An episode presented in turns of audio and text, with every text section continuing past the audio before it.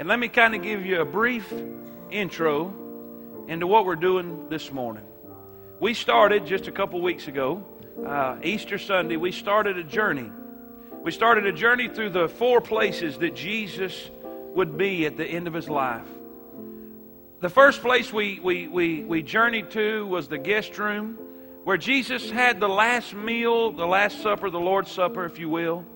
He had that meal with his disciples, very significant. We learned a lot from that, that experience. We learned that Jesus surrendered and, and, and showed humility and served his disciples. He showed us that it's not about what we can get people to do for us, it's about what we can do for others. And boy, God gave us a two week period to practice that, didn't He? I've seen people out on with chainsaws. I've seen people moving limbs. I've seen people serving people with plates and working in food lines trying to help people meet their needs. And you know, it's not just about going to church. There's way too many Christians addicted to going to church. And it's good to go to church and you need to go to church, but if that's all you do, you got problems. No, your community has problems because the church don't need to be stuck in a building. Some people judge their spirituality, they judge their Christianity about how many times they come to a building and pray and sing and praise. And, but that's not how Jesus judges it. Jesus judges our Christianity by what we do outside these walls. Well, I'm, I'm, I'm learning that more and more and more, more and more and more, that Jesus is more interested in you being the church than going to church. Give him praise right there.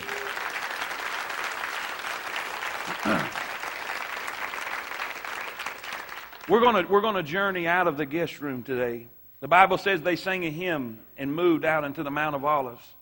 Jesus goes to a very familiar place that, according to the book of John, he had gone many times before with his disciples. That's how Judas knew where to find him.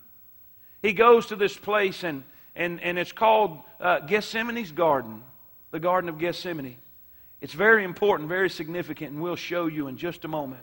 So we need to, we need to pray. Now, here, I'm telling you, I'm telling you, Say, well, preacher, I'm just here for them, the, the, the, the, the, the senior that's going that's gonna be graduating. I'm just here to honor them. Well, I promise you, it's not an accident that you're here. God wants to speak to you. I promise you. I promise you. God's got something to say. No matter who you are, it's no accident you're here. You are here by divine appointment. Well, I didn't even want to be here. Well, you're here. you're just here. Amen. You might as well enjoy it while you're here. Amen.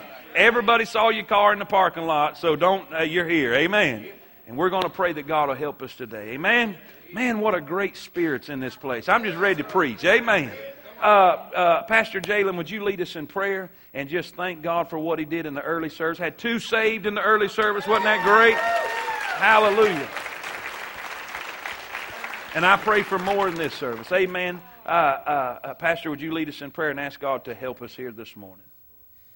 Dear Lord, we just, God, first of all, God, we want to thank you for your presence. God, that we feel here this morning.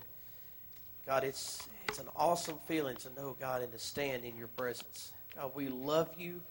God, I pray, God, right now, Lord, that your spirit, God, would fall in this place.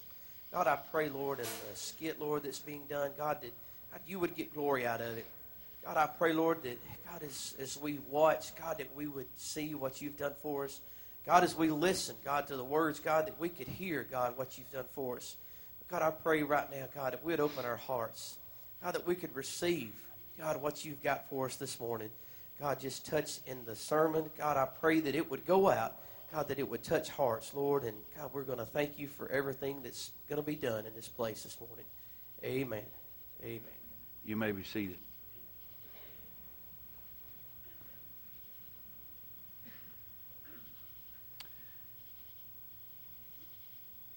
Then cometh Jesus with them unto a place called Gethsemane. And he saith unto his disciples, Sit ye here while I go and pray yonder. And he took with him Peter and two sons of Zebedee, and began to be sorrowful and very heavy.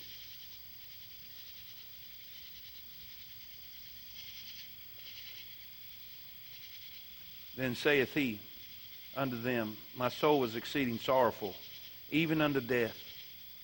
Tarry you here. Tarry you here and watch him with me. And he went a little further and fell on his face and prayed saying, Oh, my Father, if it be possible, let this cup pass from me.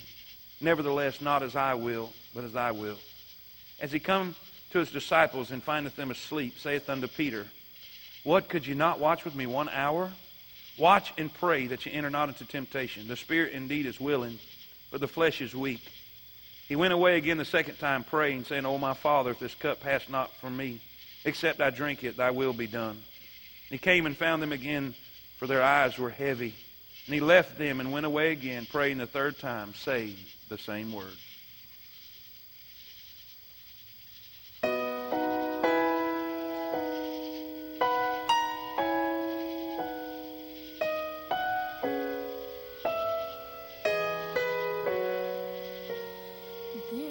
There's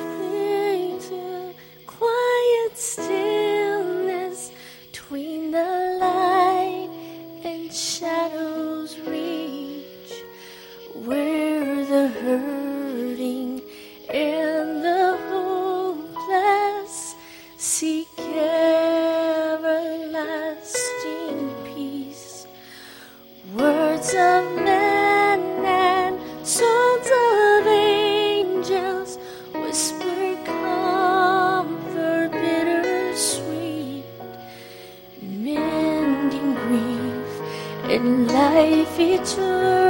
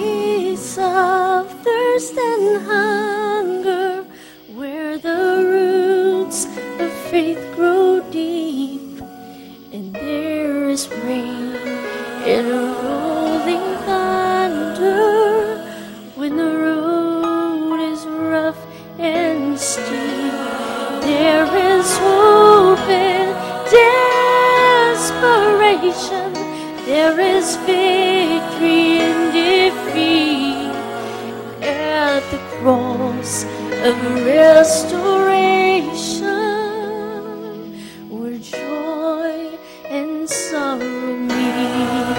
There is a place where hope remains in crowns of thorns and crimson stains, tears that fall on Jesus' feet,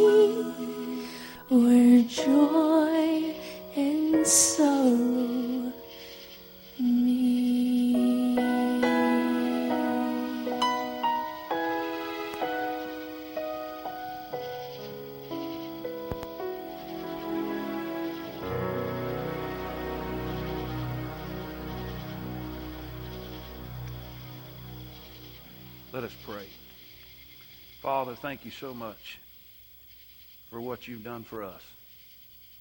Father, I pray right now that you'll take the next few minutes, speak to our hearts. Lord, take the next few minutes and open our minds to understand what truly happened in that garden. God, help us to understand the significance of, Lord, the place, the pain, and the prayer that was taken. Lord, I pray that your will be done in all things. God, we love you. We thank you. We give you all the praise and all the glory. In Jesus' name we all pray. Amen. Amen. This garden seems so insignificant. When you look at the guest room, you, you see such a mighty picture, a, a powerful picture of humility and servanthood. Jesus, I mean the creator of the universe, getting down and taking in, uh, the slave of, uh, or the role of a slave or a servant and washing their feet. Man, what a, what a powerful, what a powerful situation that was and how significant that scene. I mean, to the point that, that this Last Supper, this Lord's Supper communion time, all, from, from that time on, the church has kept that ordinance. And year after year after year after year, we, we, we took and we, we kept the Lord's Supper to remember his death. And he told us to, he commanded us to. And so that seems real significant. And man, the, the, the, the, the Calvary scene, when they're nailing him to a cross and he cries out, Father, forgive them, for they know not what they do. I mean, eh, the humiliation and, and hanging naked before the world and all the suffering and the pain that he went through so we could be free. Well, that seems so significant. Seems so powerful and boy, we can't can't leave out the, gar- the, the garden grave scene where he who once was, he said, I am he that liveth and was dead, but I'm alive forevermore. Man, what a powerful situation that was. Can you imagine being there when the stone is rolled away? Jesus, the Messiah, who they crucified and killed, and he walks out with his own power. And listen, he has the keys of death, hell, and the grave. I need a witness right there. Man, what a powerful situation that was.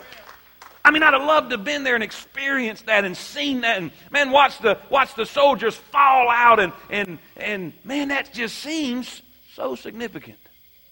And then you look back at the garden and you think, this is kind of out of place. This seems a little insignificant compared to everything else. But, ladies and gentlemen, that is the farthest from the truth. You see, the garden scene, the garden situation, the garden experience is so significant to what you need to know today. Some of us think and look at the cross and Calvary and, and, and the whips and the, and, the, and the three spikes and the cross and, and the mockery and, and all of that and think, man, that was the darkest hour of Jesus' life, but I beg to differ. Let me share with you just a few thoughts this morning. And I promise you, God's already speaking to some of you. God's already touched your heart. You may have come and, and, and, and made up your mind, you're just going to endure this and get out, but it's too late. He's already started. Listen, this situation, we come to the garden. I love that song. I come to the garden alone while the dew is still on the roses. And the voice I hear. Are y'all with me? This place was not an unfamiliar place to Jesus. According to John, the Bible says he came here many times. Jesus would spend many, many hours and, and much of his time in prayer and communion with his Father because, see, he knew where his true power come from. And you got to understand, I know this is going to seem weird and I know this is going to seem hard to understand, uh, but really, you, you, you got to get this because you're not going to understand the deal unless you understand who he truly was.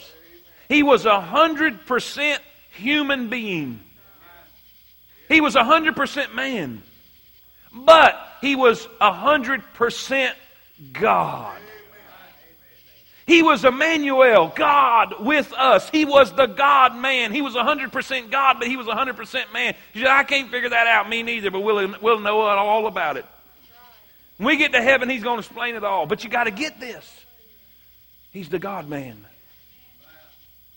And he felt everything you feel. He experienced what you experienced. He suffered how you suffered. He became man. to pay the debt for you and me. So, knowing that, you got to understand that he, in his humanity, he had to go to his heavenly Father for his, for his substance and his provision, and he had to go and, and live a life of faith just like you and me. That's why, that's why when the devil said, just turn these stones into bread, he said, I can't do something out of the will of my Father. I must always do the will of him that sent me. And here we are in this place, this familiar place. This place that was so sweet to him, this place that was an intimate place, this place that was a place that was special. And listen, in the darkest hour of Jesus' life, he had a place to go. He had a place that was familiar. He had a place that was significant in his life where he knew he could go and get away from the cares of this world. He could go away and get away from the hustle and bustle and go to his Father and get the help that he needed. I, I, I ask you today do you have that place? Do you have a place that you can go? Do you have a place that you can go when the pressure is high? When things are not going the way they ought to go in your life, when you feel like everything's falling apart and nothing's going right, do you have a special place that you can go and talk to your Heavenly Father? I want to tell you today, ladies and gentlemen, that's the reason most of us are falling apart. That's the reason we're having to go to doctors and, and everything else to get pills to calm our nerves when all we got to do is go to Him. Be careful for nothing, but in everything by prayer and supplication, let your requests be made known unto God, and the peace of God, which passeth all understanding, shall keep your hearts and minds through Christ Jesus. Cast all your care upon him, for he careth for you. God is our refuge and strength and a very present help in the time of trouble. I'll be a friend that sticketh closer than a brother. I'll never leave thee nor forsake thee, casting all of your care upon him, for he careth for you. Cast thy burden upon the Lord, and he shall sustain thee. Listen, you don't have to tell them at the beauty parlor. You don't have to tell them at the barber shop. You don't have to tell them do other. Listen, just go to your heavenly Father. Find a place where you can get on your knees and say, God, I'm struggling. God, I'm about to die. God, I know I'm, I'm tired of the way. Lord, please help me. See, he came and he said, Oh, my Father, Father, there be any way, Lord, any way, let this cup pass from me. He had a place that was, it was a place of prayer. It was a place of prayer, but then it was not only a place of prayer. According as we read, it was, it was a place of pressure. Pressure. Have you, have you ever been under pressure? Paul said, I was pressed out of measure. Paul said to the point he was ready to die. He was ready to give up. You see, the name Gethsemane is so significant. The name Gethsemane means olive press. Olive press. In other words, they would take those olives and they would press them and squeeze them and grind them so that the oil and the product would come out of that, out of that olive. And, and you see that, that you could not get the oil, you could not get the, the, the, the substance that you were needing without applying pressure. And Jesus was in the garden. And according to Dr. Luke, uh, listen, Dr. Luke records this. He says, he says that Jesus was praying under such fervency and, un, listen, under such pressure that the sweat became as great drops of blood. He was under pressure. You see, you're here today you're here today and you're nervous. You're here today and your heart's beating faster. You're here today and God's speaking to you already. You're under pressure. See, you're at a crossroads. Jesus, just like Jesus was at a crossroads, and I'll explain that in just a minute. Jesus was at a crossroads. Will he do what he wants to do, or will he do what the Father wants to do? He's making a choice in his life, just like you are today. God's going to put you at a crossroads today. You're going to have to make a choice today, and you're going to be under pressure. I remember the day that Jesus was convicting me of my sin, convicting me that I needed to be saved. He showed me that being a preacher's son was not enough. He showed me that growing up in church was not enough. He showed me that going to Christian school was not enough. He showed me that memorizing half the Bible was not enough. He showed me, he showed me that dressing up like a little preacher was not enough. He showed me that walking around in, in a three-piece suit and cowboy boots, that was not enough. It didn't matter how many people said, look, that's a little preacher boy. I was still lost. And boy, God began to squeeze my conscience. God began to squeeze my heart. If you're here today saved, you remember that moment? You remember when God was squeezing your heart and you were, you were having to make a choice in your life. Am I going to sit in this pew or am I going to go forward? Am I going to stay the same way that I am now or am I going to get right with God? And you're under pressure like you've never felt. I mean, you can't even hardly breathe. I remember that day I said, Lord God, if that preacher would ever shut up, I'd feel better. Oh, would he please let this invitation close? In closing was my favorite words. Because I thought I was going to die. You know why? I was under pressure. And see, everybody goes to that place in their life. Everybody finds that crossroads in their life. And some of you are here today, you're there. Some of you have been coming lately and you've been gripping the back of the pew. You, you, you won't surrender. You, you know God is speaking to you. You know God is telling you what you need to do. You know God is, war- is working on your heart, but you're just squeezing, holding on. This place of decision it was a pressurized place. See, don't ever say that God don't know how you feel. Because Jesus in that garden feels what you're feeling right now. It was a place of pressure. But not only is the place significant, but the pain in that garden was very significant. See, you got to understand something. I said a while ago, and I know you didn't believe me. The, the, the, the cross scene, we're going to have a cross right here next week. We're going to we're going to dramatize the crucifixion scene, and there's going to be a cross, and Jesus is going to be hanging there in agony and grief. But you got to understand, this was not the darkest time in Jesus' life. Let's go back again to that situation. Let's go back again to this garden scene. Jesus in his humanity. You remember, he's all human, but he's all God in his humanity. The Bible says that he took Peter, James, and John. He left eight of his disciples here. And you say, well, that, you missed one. No, I didn't miss one. Judas is gone to betray him. Judas has left and he has gone to uh, uh, get, a, get a crew to come back and, and betray Jesus and have him arrested. So, so eight of them are here. Eight of them are here. Then he leaves and says, Peter, James, and John, you come with me. Because see, Peter, James, and John was in the inner circle. They were the, they were, they were the closest friends that Jesus had on the planet. They were the ones that went to the Mount of Transfiguration with him. They were the ones who went in the room and he, he, he brought a, a, a little child back from the dead. He, they were the closest to him on the planet. If there was anybody that was close to Jesus that he needed, how many of y'all know sometimes when you're a dark hour, you need somebody? Well, see, they were the closest to Jesus on planet Earth. And he took them with him and said, Guys, y'all need to come. My soul was exceeding sorrowful, even unto death. I mean, he was feeling the pressure of the situation. He was feeling what was fixing to happen, and he knew what was going on. He said, Guys, please pray with me.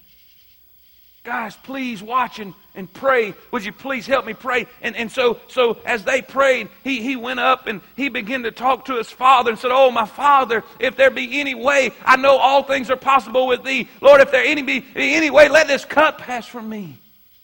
And as he's praying and agonizing prayer, I mean, the pressure is intense. It is so intense that his sweat becomes as great drops of blood. And as he's praying and begging God and beseeching uh, his Father in heaven, if there be any other way, his disciples fall asleep. His closest friends, the three amigos, the three that are closest to Jesus' heart, falls asleep before you get too critical on Peter, James, and John, how many times have we gone to sleep on him? How many times have we gone to sleep on the ministry? How many times have we gone to sleep in our spiritual life to the point that we got totally away from God? And all that Jesus has done for us, we gone to sleep on him. Well, I tell you, I wished I could say I was immune to that or not guilty, but I just got to say I'm guilty. There's been times in my life that I, I turned right when I should have turned left. There's been times in my life when I got up when I should have went down. You know what's amazing? The Bible says if a man will fall on his face and humble himself, God will lift him up. You know, it's hard to fall when you're on your face. Amen. Has that ever crossed your mind? It's easy to fall when we're standing up thinking we're somebody and thinking we're okay and no, there's no problem. Take heed lest The Bible says, He that thinketh he standeth, take heed lest he fall. You know, it's hard to fall when you're on your face. Well, there's been times in my life I just went to sleep on Him. And here Jesus is, the pain. I mean, the darkest hour of His life. You say, You done said that three times. What do you mean the darkest hour? The cross has got to be. No, no, no. Let me, let me share with you what happened, what truly happened in the garden. He is crying out to his father. He is crying out and saying, Oh, oh, my father. All things are possible with thee, but Father, if, if there be any way, let this cup, not cross, let this cup pass from me. You see, I want you to look in Isaiah. Just look on the board. We, we got it up here. In Isaiah, the Bible begins to describe what took place in the garden. The Bible begins to give us a vivid picture of what really happened in the garden. The Bible says, But he was wounded for our, he was bruised for our, the chastisement of our peace was upon him. And when his stripes we are healed. Now, watch this. Watch this. All we like sheep have gone astray. We've turned everyone to his own way. Now, watch, this is what happened in the garden. And the Lord hath laid on him the iniquity of us all. It's a big deal. Let me tell you why it's a big deal. If you look in Hebrews. Now, how many how many people's sins was laid on him? All of them. Every murder, every rape, every incestual act, everything that makes us puke. Everything that in our minds, when we think of this sin or this wickedness, uh, the immorality of man that just goes beyond imagination and it makes us nauseated. Every one was put on him. Now, watch looking unto Jesus, the author and the finisher of our faith, who for the joy that was set before him, he endured the cross, despising the shame, and is set down at the right hand of the throne of God. Now, watch this. For consider him that endured such contradiction of sinners against himself, lest you be wearied and faint in your mind. What does that mean? That means in that garden, in that dark hour, in that time of his greatest grief and sorrow. The Bible says, He who knew no sin, he was the perfect Lamb of God. See, he did not have human seed. He was born of a woman and the Holy Spirit. He was the Son of God. He knew no sin, neither was there guile found in his mouth. According to the word, he was the spotless lamb without spot or blemish. He was totally one million percent pure and holy and righteous and clean. I mean, there was nothing ill about him. There was no even dark spot in him. He was one million percent pure, holy, and clean. And in that moment, Jesus looked into the cup. It was not the cross that he was, he was dreading. It was not the suffering that he was dreading. Was not the whip that he was dreading. It was not the betrayal that he was dreading. He looked down into that cup and seen every sin of mankind. He looked down into that cup. You see, because God will not punish an innocent man. And Jesus was the only innocent man. But he took my sin and your sin. Listen, every lie we ever told, every murder ever committed, every rape ever committed, every sin of all mankind from the beginning of time to the end of time, he took that and put it upon his son so he could punish his Son for what we have done. And in that moment, in that moment, Jesus, who is so holy, Jesus, who is so pure, Jesus, who is so righteous, he looks into that cup and he says, Oh, my Father, oh, my Father, if there be any other way, oh, Father, if there be any other way, I know all things are possible with you, but if there be any other way, let this cup pass from me. Let this cup, oh God, if there's any other way, He's so holy. And it was such a contradiction of who he was to take upon sin. This is a very weak weak, weak, weak illustration. But how many of you got home from work? Man, you jumped in the shower, had a good hot shower, and man, you're cleaned up from head to toe. I mean, you're, you're, you're polished all the way. You jump out, get you some clean clothes on. Man, you're refreshed. You feel good. Every, and you forget something you forgot to do. And you got to go back out and get dirty again. And you feel like, man, I'm clean. I don't want to do that. I don't want to take out the trash. I know I don't want to have to go get that and clean that. I'm, I'm now imagine that magnified a hundred billion times. And he who is so holy, so pure. I mean, he, he is the, the epitome of perfection, is on his face before his Father, saying, God, if there be any other way. It wasn't the cross. You see, he said, For this cross, for this cause was I born. I came for the cross. You got to understand, after the garden scene, when he is in the courtroom, he is firm as can be. And he is, he is strong as can be. The cross was not what was bothering him, it was sin. It was the iniquity of us all. You see, he took the sin of Hitler. He took the sin of Jeffrey Dahmer. He took the sin of David Koresh. He took the sin of Jim Jones. He took the sin of every wicked person that we could ever imagine. He took the sin of every human being in this room. At that moment, at that moment, he had to become sin. The Bible says he became sin who knew no sin. Just for you and me in that garden, we see a prayer. In that garden, can you imagine? Now, I don't know. I don't know what kind of moonlight was there that night. I heard a speaker speaking this week. I was in a conference in Atlanta, and I heard a speaker saying that he went to Israel and he went to that garden. He went to the that Garden of Gethsemane, and he said you could see across the Kidron Valley and you could see where Calvary's hill was.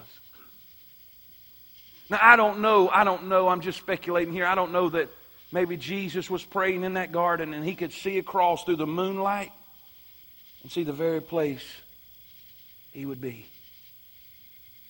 But we know this. He cried. One of the Gospels says and records that he cried, Abba, Father. Abba, Father. You say, what does that mean? That means a, term of endearment, like one you or me would say, Daddy, Papa, whatever it is that you call your significant father. Listen, the one who, who took care of you, uh, maybe it was a grandfather, maybe it was Papa, maybe it was father, maybe it was granddad, dad, daddy. He's saying, Daddy. Please, is there any other way? We see the relationship in this prayer. Can you see the intimate, the intimate atmosphere that is in here in Jesus with his Father? They're having a, a family time. Man, I can see Jesus looking up saying, Is there any way? And God the Father knowing there was no other way. This was the only way to save you. This was the only way to redeem you. This was the only way that human beings could be redeemed and be rescued and be saved from their sin. Can you imagine? How many y'all in here got youngins? How many y'all got youngins? How many y'all had to take them to get shots before? And them little monkeys will look up at you and cry. God, help us. Tammy made me do that one time. She never made that mistake again. I could see my little baby looking up to me with tears in their eyes saying, Why? Why are you letting them do this to me? Daddy, you know they're hurting me. Daddy, Daddy, I wanted to kill the doctor. I'm telling you, I want to rip his head off. Just let me at him. If you'll let me across that table, I'll fix this situation right now. And she just cried out, Daddy. But I knew in the depths of my heart that this had to be. I knew what was best, and I knew that there was no other way that she could uh, grow up to be what she needed to be without this immunization. And, and as, as hard and as bad as I wanted to stick out my arm and say, Stick me, don't stick her. That's what God the Father was seeing. He was not seeing His Son. He was seeing you. He was seeing me. And He says, No, there's no other way. This is the only way. And I love Adam. I love Eve. I love John. And I love Susie. And I love Jalen. And I love Pop. I love him. This is the only way. And this was such an intimate time in this garden. We see the relationship in this prayer. Then we see the request, Lord. Father, Daddy, is there any other way? But then we see the reply. But not my will. Thine be done. I got my way. And I got what I want to do, Daddy. I got what I want to do. But it's not about what I want, it's what you want. Now, here's where I want to draw this all together.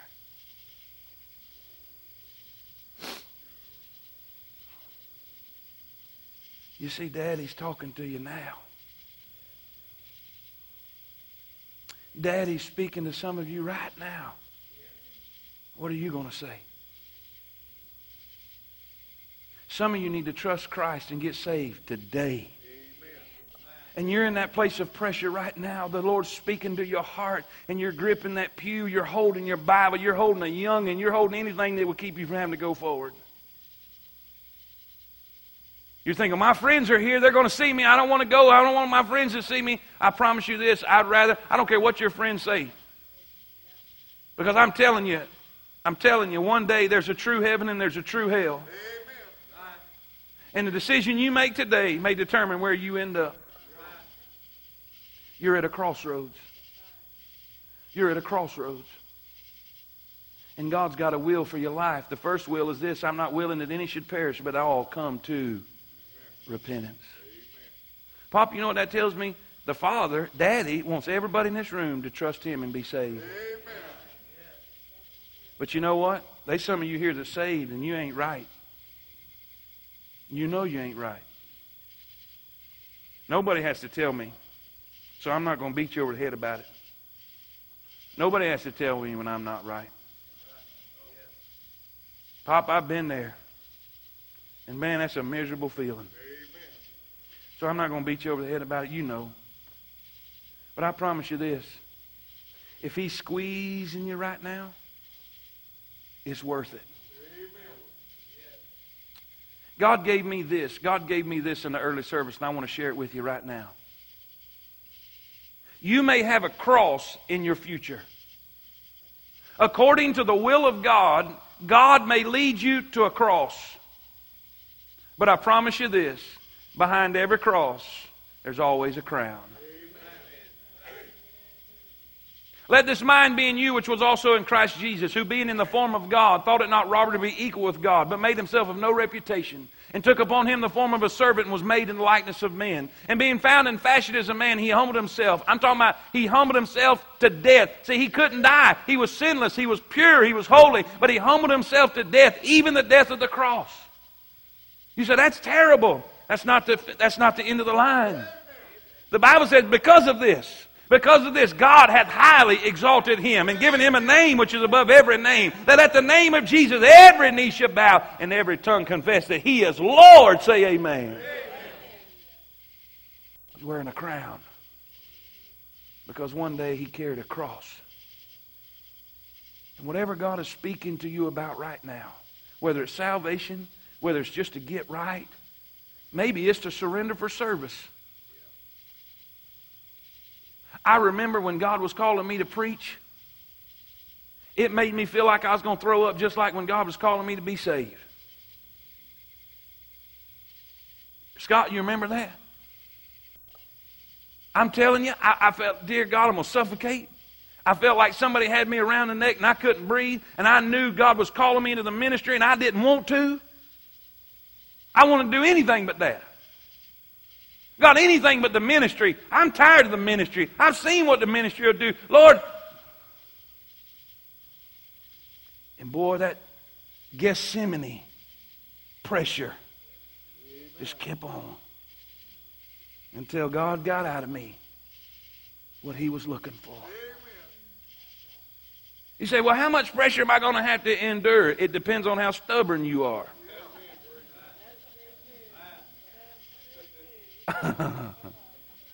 I need a witness, Spence, right there. And I promise you this I've been pretty stubborn in my life. But I guarantee you this the only regret I have out of all that deal why didn't I do this sooner?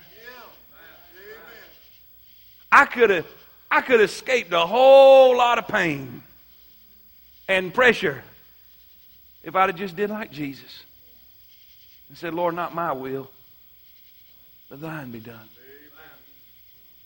And all God's people said.